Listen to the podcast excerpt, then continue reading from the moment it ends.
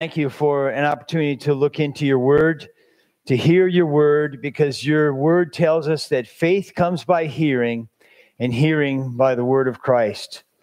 So, Lord, as we read and as we listen and we hear your word today, pray that you would use your word to open our hearts to believe and understand that uh, Holy Spirit, you would remove the veil that covers our eyes and our ears and our hearts and helps it causes us to find it hard to believe, impossible to believe without your work to open our eyes, open our ears, soften our hearts, to give us life.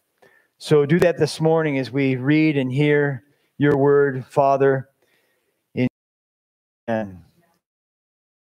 one of the things, okay, so you could put, punch in the question what are some of the most important events in human history?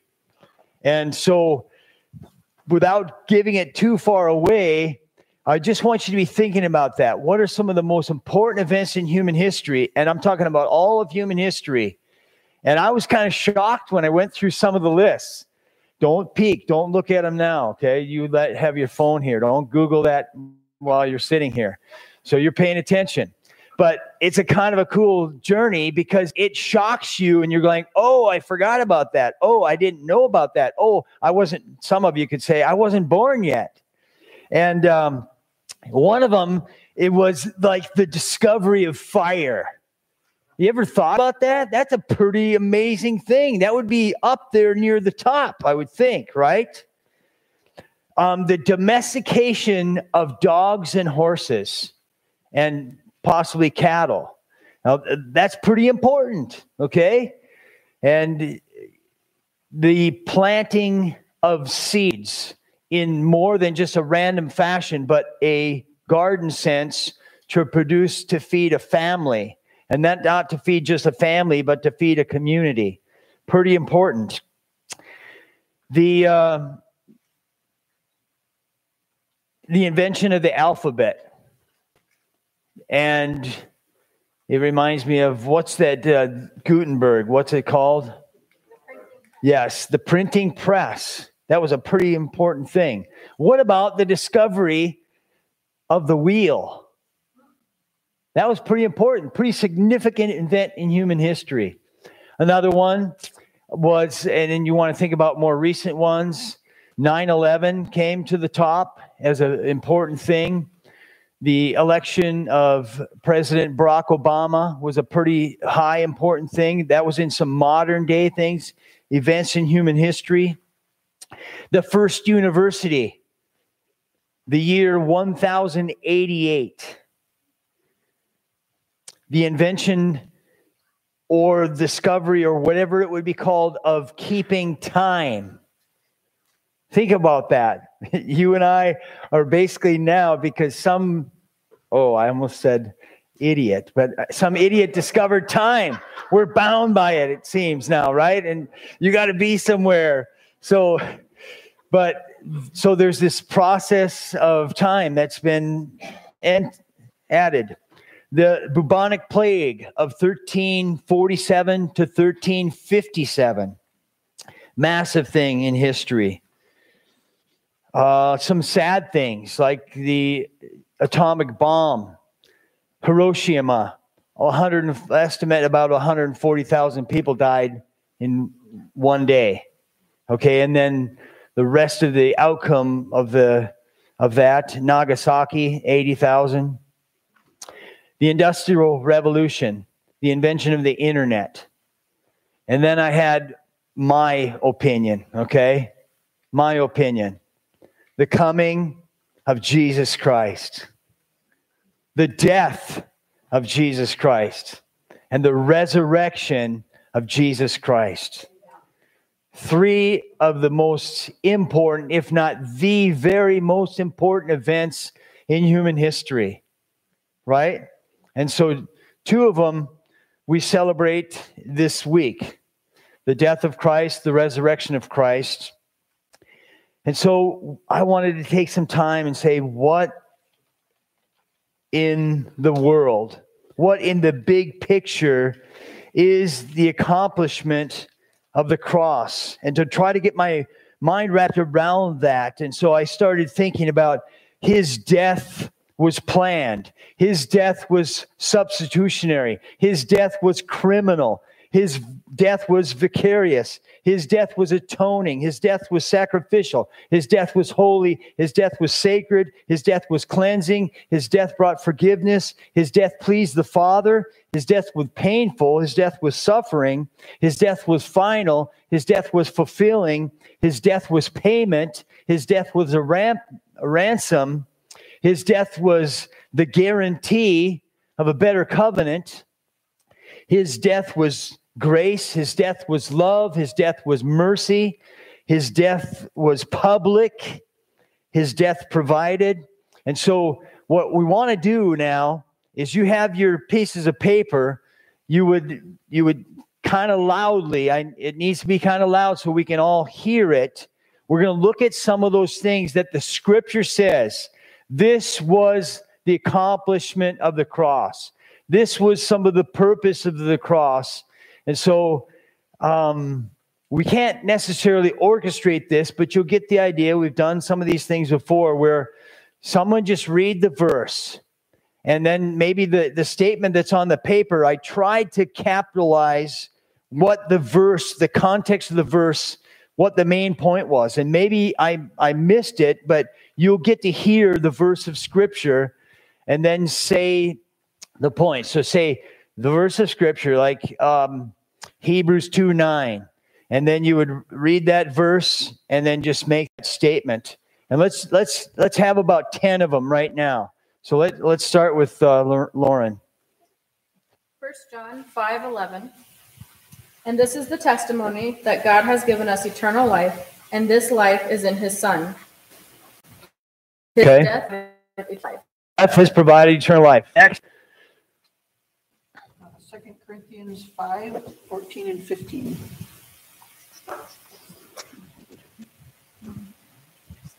For the love of Christ controls us, because we have concluded this, that one has died for all, therefore all have died. And he died for all, that those who live might no longer live for themselves, but for him who for their sake died and was raised. Only his death matters.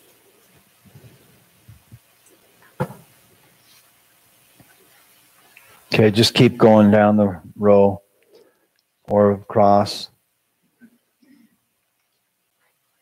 Yeah. Hebrews 2 9. But we do see Jesus, who was made lower than the angels for a little while, now crowned with glory and honor because he suffered death, so that by the grace of God he might taste death for everyone. His death expressed the grace of God. Matthew 20, 28. Just as the Son of Man did not come to be served, but to serve and to give his life as a ransom for many. His death was a ransom. 1 Peter 1, 10 through 11. Concerning the salvation, the prophets who spoke of the grace that has come to you searched intently with the greatest care trying to find out the time and the circumstance to which the Spirit of Christ in them was pointing when he predicted the sufferings of Christ and the glories that he would follow. His death was foretold. John 4 uh, 9 to 10. The Samaritan woman said, Wait, First John. First John, sorry. The Samaritan woman said to him, You are a Jew, and I am a Samaritan woman. How can you ask me for a drink? For Jews do not associate with Samaritans. Okay, that's that that is first John. That's the first chapter of John, but I was looking for the little the little letter, first John. No, that's okay. Somebody read and we'll come back to Kyle. Hebrews 9 12. Yep. You have Hmm did not enter by means of the blood of goats and calves, but he entered the most holy place once for all by his own blood, having obtained eternal redemption.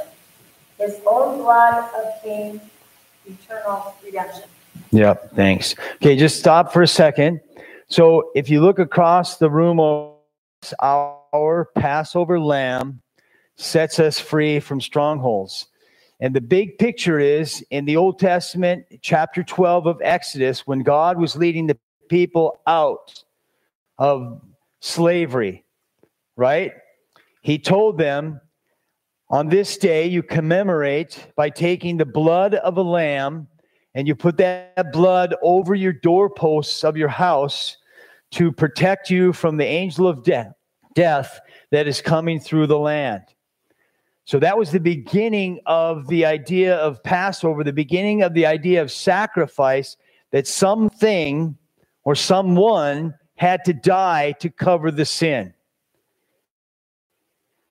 And so the lamb and the blood of the lamb was placed on the doorpost, and that was the Passover. So when the angel of death would come and he would come and notice the new covenant that was ushered in by the Spirit of the Son of God, Jesus Christ, he is our Passover lamb. Now, what that means is if you're under his blood, death passes over. That's eternal death, separation from God. And so, what we're reading in the scriptures here is all the accomplishment of the cross, but the main focus is two problems, not necessarily problems, but two realities. You have a holy, sinless, righteous, just God, right? That's Him and His character, the God of creation. He's a holy, right, righteous, just God. And then you have mankind, which is sinful, which is separated from God because of sin. And then you have to ask the question how does a person enter into the presence of God? How does a person enter into a relationship with God? How does a person dwell in the presence of this holy God? How does an unholy person have fellowship or friendship, any type of relationship other than just the relationship between a criminal and a judge. And so God changed the relationship by sending his son, Jesus, as the Passover lamb, as the sacrifice, as the atonement, as the ransom, as the reconciler for the problem between God, a holy God, and sinful man. And so that's what these verses express. And so you're going to hear words like ransom. You're going to hear words like a debt was paid. You're going to hear words like atonement, reconciliation. That's all the accomplishment of the cross. That's what the cross has done. His death cleanses our consciences of the worshiper, and his death is the covering for sin. And so when I was thinking about these things and I and I was looking up these verses, these things, these ideas of scripture kept coming to my mind. His death purchased, his death paid, his death won, his death liberated, his death was foretold, his death was long awaited. And that's what we're reading. Those are the verses we're reading.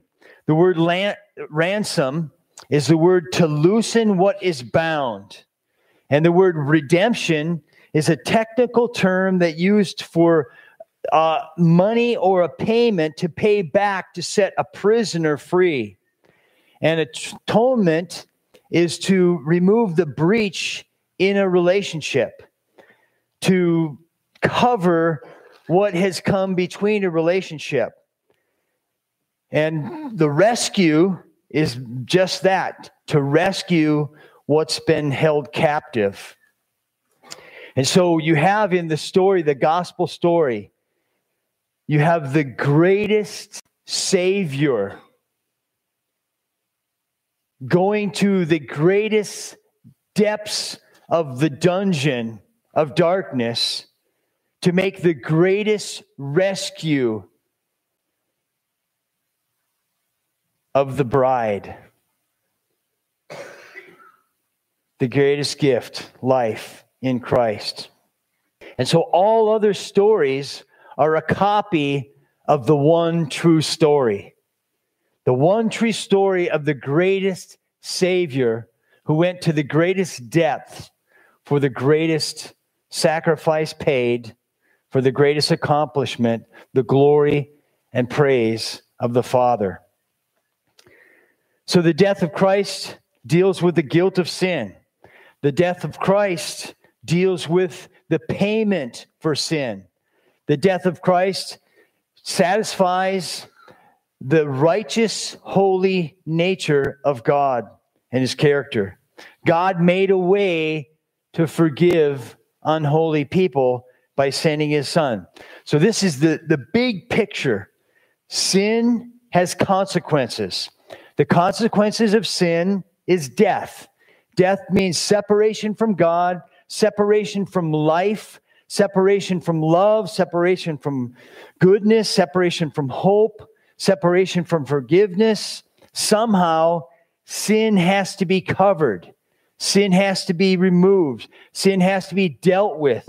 Sin has to be taken care of. So get the picture in the Old Testament when God was bringing his people out of captivity, out of slavery, out of bondage. And he told them to sacrifice the lamb and put the blood on the door. So then we begin to ask ourselves, what have we done with the blood of Jesus that was shed for us? Are you covered with the blood? The atonement was absolutely necessary because God is holy and man is unholy. And one thing we have to understand, which is very difficult to understand, is that we have no way to deal with sin on our own. You cannot deal with sin on your own. Think about what you're saying. If you think you can deal with sin on your own, you're saying that Jesus died for nothing, that his death was worthless. We have no soap that can wash it away. We have no gift to give that can cover the cost. We have no way to pay the debt. We have no ability within ourselves to offer a solution to our sin, which separates from us from God. We have no remedy for sin. And you think about our country and our world as it spirals, and we think, well, here's the answer, here's the answer. No, no, no, no. No, God provided the answer. The answer is in his, his Son, our Savior, Jesus Christ.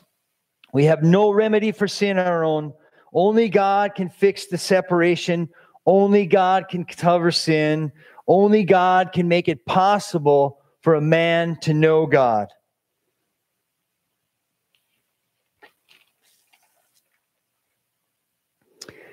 So, atonement, the word atonement is to cover someone's debt. It refers to the needed reconciliation between two parties a holy God and sinful man. And reconciliation is that enemies become friends. And it's only possible through the God provided purification by the blood of Jesus. There's only one way for sinful men to meet with a holy God, and that's the atonement for man's sin. And that's what Jesus did. So when you we're reading these verses, they're saying different elements of the same thing. That God so loved the world that he sent his son, that it's his act. He's the source of salvation. And we're the recipients of salvation. And a central um, understanding of the cross and understanding of his death and the purpose of his death has to under, have those two elements. First, we must understand that God is a majestic God, He's a holy God. Judge sin, and so the wages of sin are death. The second part is to understand the gravity and the seriousness of the weight of sin that we can't wiggle out from under it. We can't change the definition of it. Nothing in heaven or earth can provide for sin except what God has provided the spotless blood of his own son, Jesus Christ. Mankind has sinned, and we as, as individuals have sinned. That makes us God's enemies, scripture says. And from our side, we can't do a thing about it. So God has done something. He sent his son. And so the more that we understand the cross, the more we understand the accomplishment of the cross and the implications of the cross, we can stop trying to measure up. Boy, did that speak to me this week as I just pondered. You know what? What if I could get my heart and my mind on truth? Chris, you cannot measure up to God's standards. Chris, God sent his son Jesus to measure up. You, Chris, have to put your faith in God's provision for your sin, which is his son Jesus, your Savior. You, Chris, have to acknowledge that you are dead in sin, without hope, without God, lost in the world. You put your faith in God. So then I began to realize it just dawned on me this week how much I've sat in uh, self righteous judgment at times, looked at different people, and I thought, well, they don't measure up. I'm better than they are. And if, if they would if they would measure up, then I could accept them, and then maybe God could accept them. That's blasphemy. God accepts you and I on the behalf of his beloved son's pure blood. His shed blood for you, his shed blood for me. And as we recognize what God has done and what God is doing, we respond to his call and we repent. And we say, God, I've tried to measure up on my own. I tried to accomplish this. I tried to do this. I tried, tried to somehow wash my hands. I tried to be different, but I keep finding myself in the same mess a sinner, condemned. So I turn to a holy God and I say, What must I do? He says, You can't do anything. I've done through Jesus Christ, given you life, and life is in his name. And so let's read a few more of these verses. It doesn't matter, they're not necessarily in order but they're all focusing on the same thing. So, anybody who's ready, just read it out loud.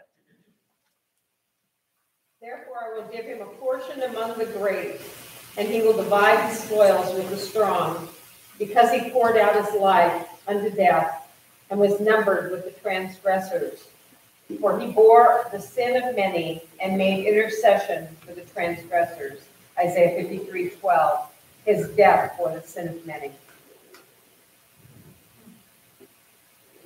Hebrew 9, 26 to 28. Else must he often have suffered since the foundation of the world.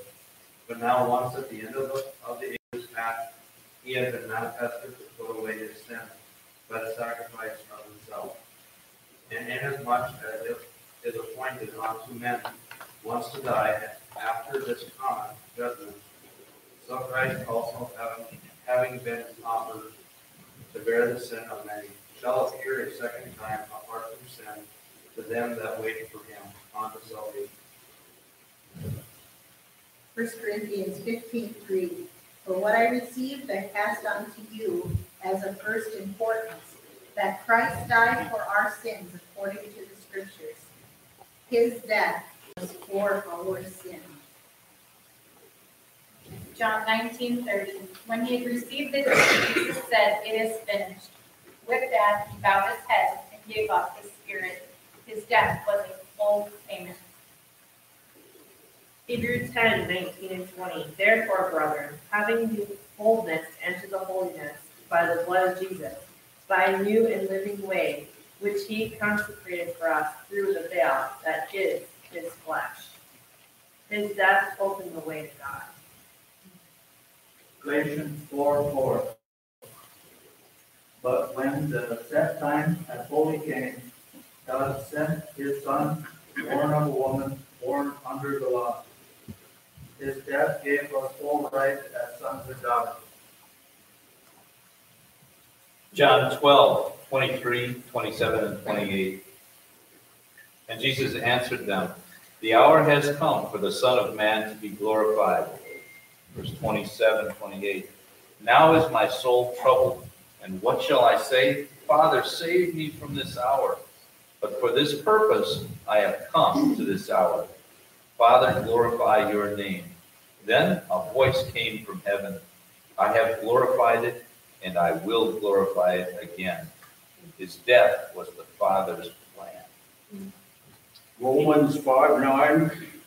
The blood of Christ has made us right with God. So we are even more sure that Jesus will save us from God's anger. You see, just at the right time, when we were still powerless, Christ died for the ungodly. His death was for the powerless and ungodly. Acts 2, 22 through 24. Fellow Israelites, listen to this. Jesus of Nazareth was a man credited by God to you by miracles, wonders, and signs which God did among you through him. As you yourselves know, this man was handed over to you by God's deliberate plan, um, foreknowledge, and you, with the help of wicked men, put him to death by nailing him to the cross. But God raised him from the dead, freeing him from the agony of death, because it was impossible for death to keep its hold on him. His death was God's plan, start to finish. Hebrews nine fifteen. And for this reason, he is the mediator of the new covenant, by means of death, for the redemption of the transgressions under the first covenant, that those who are called may receive the promise of the eternal inheritance. His death was a sin. John 10, 15. Even as the Father knows me, and I know the Father, and I lay down my life for the sheep. His death was for his sheep. Colossians 2:15. And having disarmed the powers and authorities, he made a public spectacle of them, triumphing over them by the cross. His death disarmed the devil. Colossians 2, 13 through 14. When you were dead in your sins and in, and in the uncircumcision of your flesh, God made you alive with Christ. He forgave us all of our sins, having canceled the charge of our legal indebtedness, which stood against us and condemned us. He has taken away it away, nailing it to the cross. His death canceled the written code. First John two, one and two. My dear children, I write this to you so that you will not sin. But if anybody does sin, we have one who speaks to the Father in our defense, Jesus Christ, the righteous one. He is the atoning sacrifice for our sins, and not only ours, but also for the sins of the whole world. His death was an atoning sacrifice. Matthew 26, 28. For this is my blood of the covenant, which is poured out for many for the forgiveness of sins. His death provided the blood for the new covenant. Hebrews 1 3.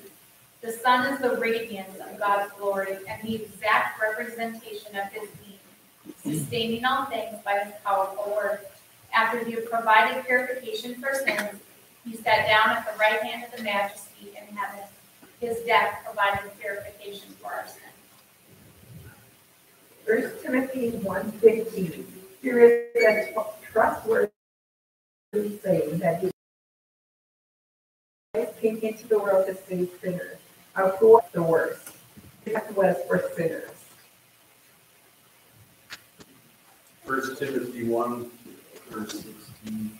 But that, for that very reason, I was shown mercy for that, so that in me, the worst of sinners, Christ Jesus might display immense patience those who believe in him and receive eternal life. His death.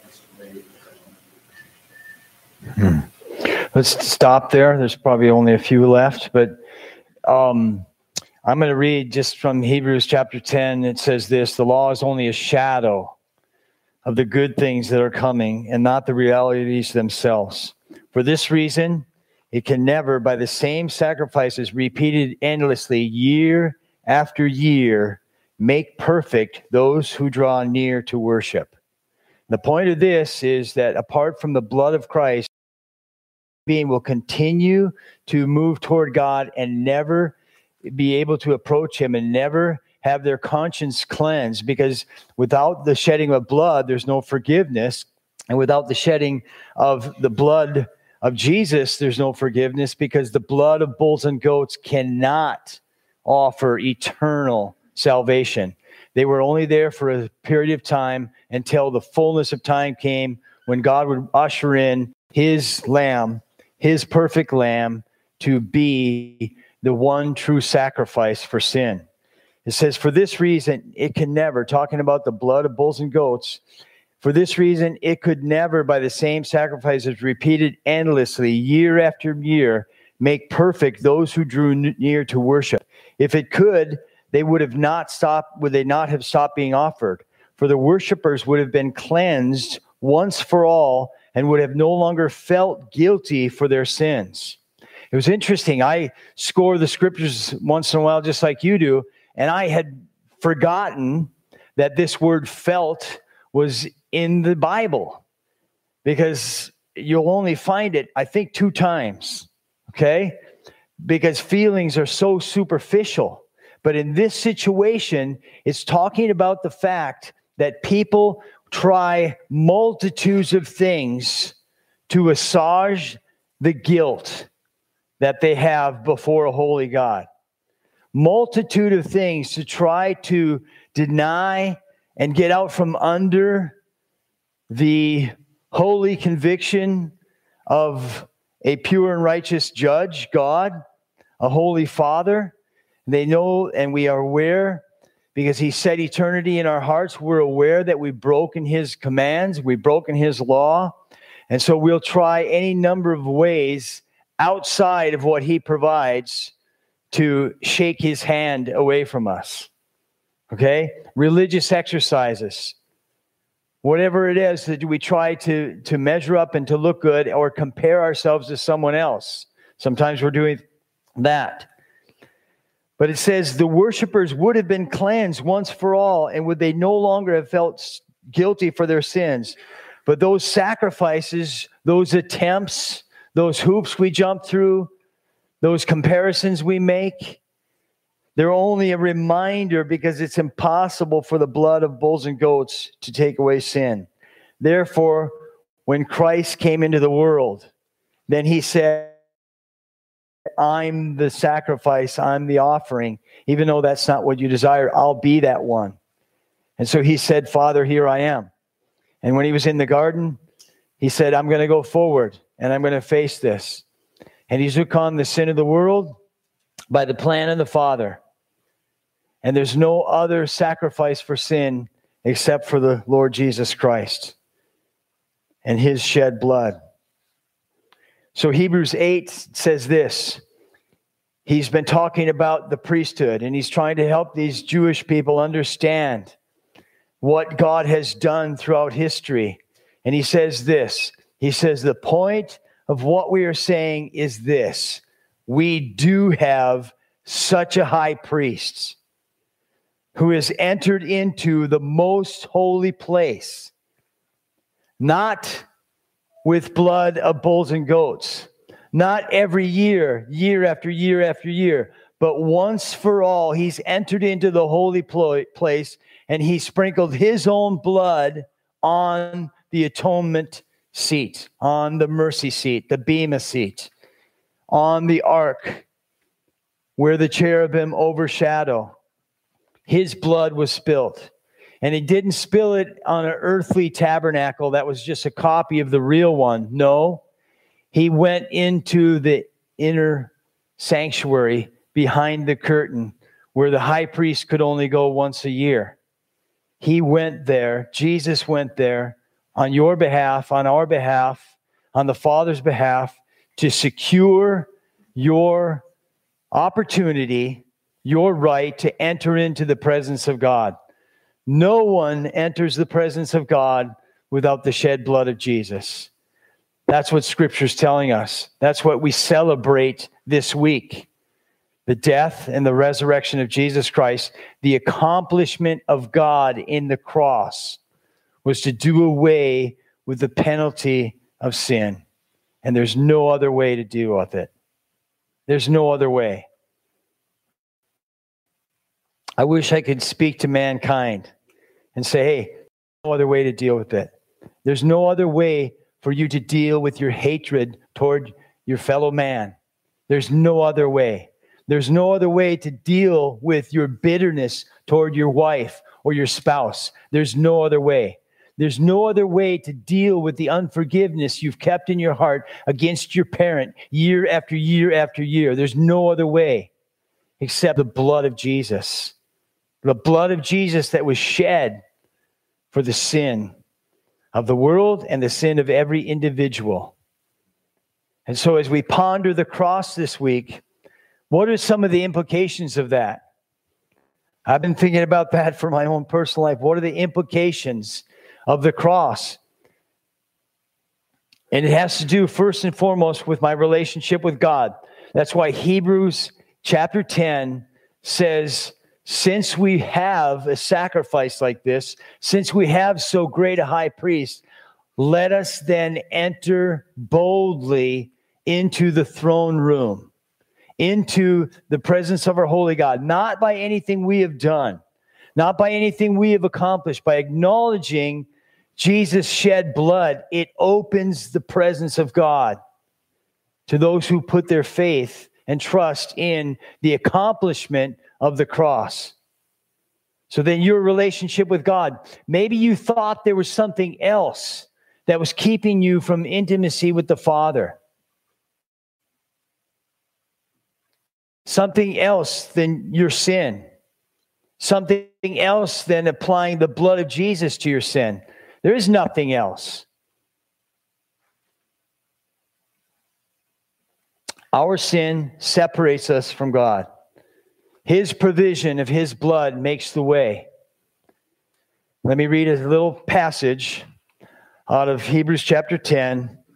Therefore, therefore, brothers, since we have confidence to enter into the most holy place by the blood of Jesus, by a new and living way, opened for us through the curtain that is his body.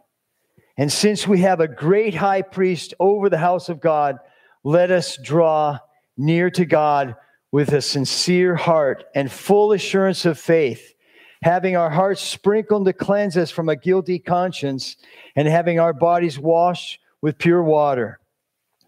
Let us hold unswervingly to the hope we profess, for he who promised is faithful. Our hope is in Jesus our hope is in ourselves, in our goodness, slowly try to get better and better, and then someday we'll win the approval of God. Jesus won the approval of God. Jesus won the approval of God.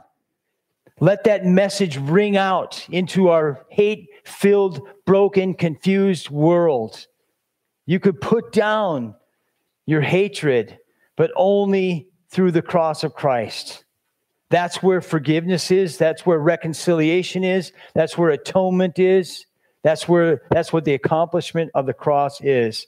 It's the finished work of Jesus. It is finished. It is finished.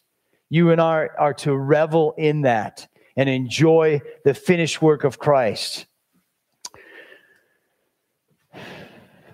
Is there's probably four or five left out there. Let's just read a couple of them and we're going to close our service. John 3, 16 and 17. God so loved the world that he gave his one and only Son, that whoever believes in him shall not perish, but have eternal life. For God did not send his Son into the world to condemn the world, but to save the world through him. His death showed the Father's love. First Peter 1, 21. Through him you believe in God, who raised him from the dead and glorified him. And so your faith and hope are in God. His death our example. Matthew chapter 1, verse 21. She will bear a son, and you shall call his name Jesus, for he will save the people from their sins. His death brings salvation. Hebrews nine fifteen. For this reason, Christ is the mediator of a new covenant, that those who are called may receive the promised eternal inheritance. Now that he has died as a ransom to set them free from the sins committed under the first covenant. His death ushers in the new covenant. Galatians three fifteen, Christ redeemed us from the curse of the law by becoming a curse for us. For it is written, Cursed is everyone who is hung on a pole. His death redeemed us from the curse. Five twenty-five. Husbands, love your wives just as Christ loved the church and gave himself up for her. His death was for the church, his bride.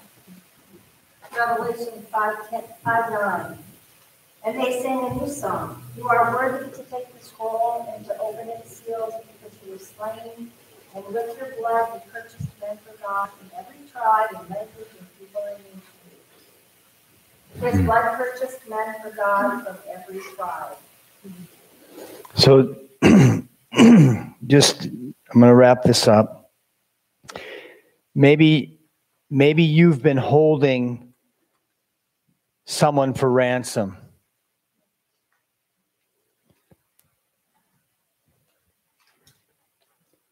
And you know that, and God knows that. Maybe nobody else knows that. Maybe you've been holding a grudge. Maybe you've been uh, saying things that come to your mind, like sometimes they come to everybody's mind. God could never love me. I'm too whatever. You have to take all of that. We have to take everything and bring it to the cross. There's nowhere else to take it. And we can lay it down at the cross. And as we lay it down at the cross, we will see God, by His Holy Spirit, working in us that which is pleasing to Him. We will become like Him in loving, forgiving, by the working of His Holy Spirit in our life. He's bringing many sons to glory, but they all come through the one Son, the Lord Jesus Christ, the Lamb of God, the great high priest, the Redeemer, the Savior, the King of kings, the Lord of lords, the one who obtained eternal sub- salvation by his own blood.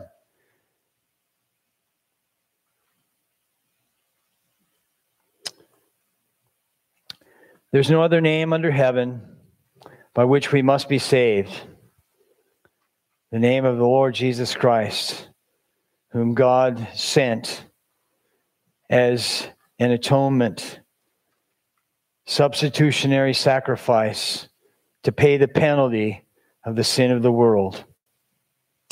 Father, we thank you, God, and help us to ponder afresh and anew the deep implications of the cross the implications of our situation as sinful human enemies of yours because of our rebellion, because of our unbelief, because of our self centeredness. And God, we need you to rescue us. We're slaves to sin. We need you to apply the blood of your Son to our lives and give us new life in his name.